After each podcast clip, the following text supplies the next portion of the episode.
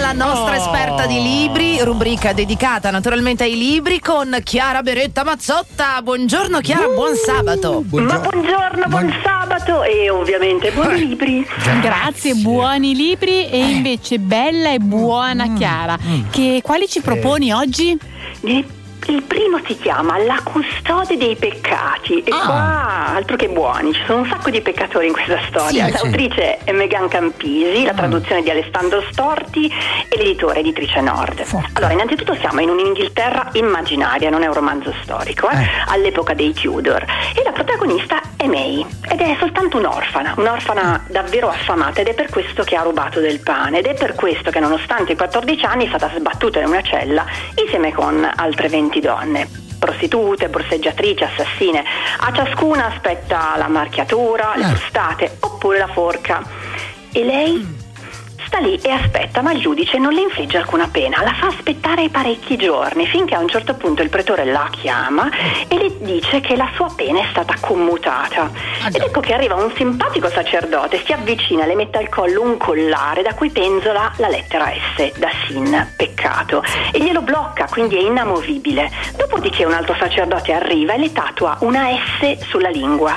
Che cosa succede? Diventerà una mangia peccati, cioè colei che porta in silenzio i peccati di tutti fino alla tomba, perché i morti le si confesseranno, si libereranno del proprio peso e lei lo assumerà. All'istante tutti smettono di fissarla, tutti si voltano e fanno finta che non esista più, aspettano solo che se ne vada. E questa non è una trovata narrativa, però devo dirvi, perché i mangiapeccati sono davvero esistiti in varie zone dell'Inghilterra, più o meno fino a un secolo fa, erano socialmente emarginati e compivano un antico rituale popolare, diciamo di ispirazione cristiana, che consisteva nel fare che cosa? Nell'assolvere i peccati di un defunto, inghiottendo in presenza del cadavere un boccone di pane, quindi qualcosa di vero c'è in questa storia. Ma torniamo dalla nostra May che si aggira per le strade appesantita dal suo collare e dice che farò?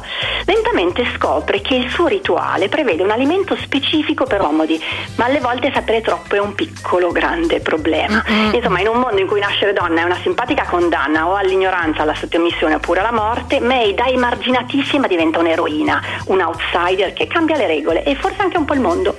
Wow, bello. la custode dei peccati di? Megan Campisi, la traduzione è di Alessandro Storti e l'editore è Nord. L'altro libro invece? Il linguaggio del corpo digitale. E questo serve a tutti. Sì, sì. L'autrice è Erika Dowan, la traduzione di Michaela Uzielli e l'editore è Roy. Non so, vi sarà capitato, a me è capitato un sacco di volte. Mandate un messaggio, mandate una mail, il tono è assolutamente gioviale e scoprite che invece dall'altra parte il contenuto è arrivato in modo completamente diverso. Eh, certo. Eh, Può la succedere. battuta. Sì. Eh, succede, un, dis- un disastro. La battuta è diventata una critica, eh, la vostra scelta magari di essere stringati per rispettare il tempo dell'altro è stata percepita come una mancanza di attenzione, addirittura proprio maleducazione, insomma, è un bel problema. L'autrice ci parla di digital body language, cioè di linguaggio del corpo digitale, cioè quando adoperiamo i simpatici strumenti di comunicazione tipo messaggi, mail, ma anche PowerPoint e ovviamente i video, Sì. oltre al simpatico contenuto che mm, comunichiamo, ci sono tutti dei significati altri che arrivano e che se non teniamo sotto controllo fanno un sacco di danni. Possono creare dei misunderstanding. Ma sì, ma anche grossi catini sul lavoro o comunque fidanzati che litigano, insomma è un bel problema, no?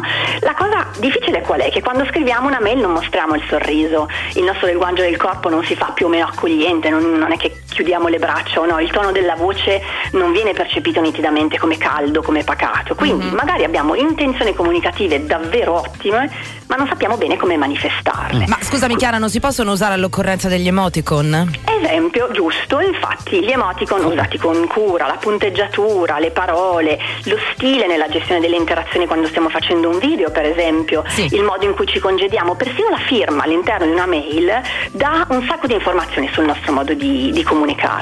E l'autrice fa un paragone, siccome lei si è trovata a essere un'immigrata, dice noi siamo tutti come degli immigrati che devono imparare una lingua e una nuova cultura quando usiamo il digitale. E la prima cosa che non dobbiamo fare mai è dare per scontate le nostre abitudini digitali, cioè pensare che quello che facciamo noi lo facciano gli altri. Esempio, c'è chi riceve una mail e risponde subito. Non tutti fanno così, per esempio, hanno magari dei momenti in cui rispondono alle mail. Ecco, questo piccolo dettaglio ci permette di prestare attenzione agli altri e ovviamente anche al nostro modo modi di relazionarci. Utilissimo. Bellissimo, il linguaggio del corpo digitale di Erika Dowan, la traduzione di Michaela Uzzielli e l'editore è Roy. Due libri molto diversi uno dall'altro, Eh, sì. ma tutti e due belli come sempre, Chiara. Grazie mille. Chiara Beretta Mazzotta è stata con noi anche questa settimana. Chiara, te lo diciamo noi. Buoni, buoni libri. libri. a te e a tutti. Buoni libri, buon weekend! Grazie. Ciao. I'm a lush.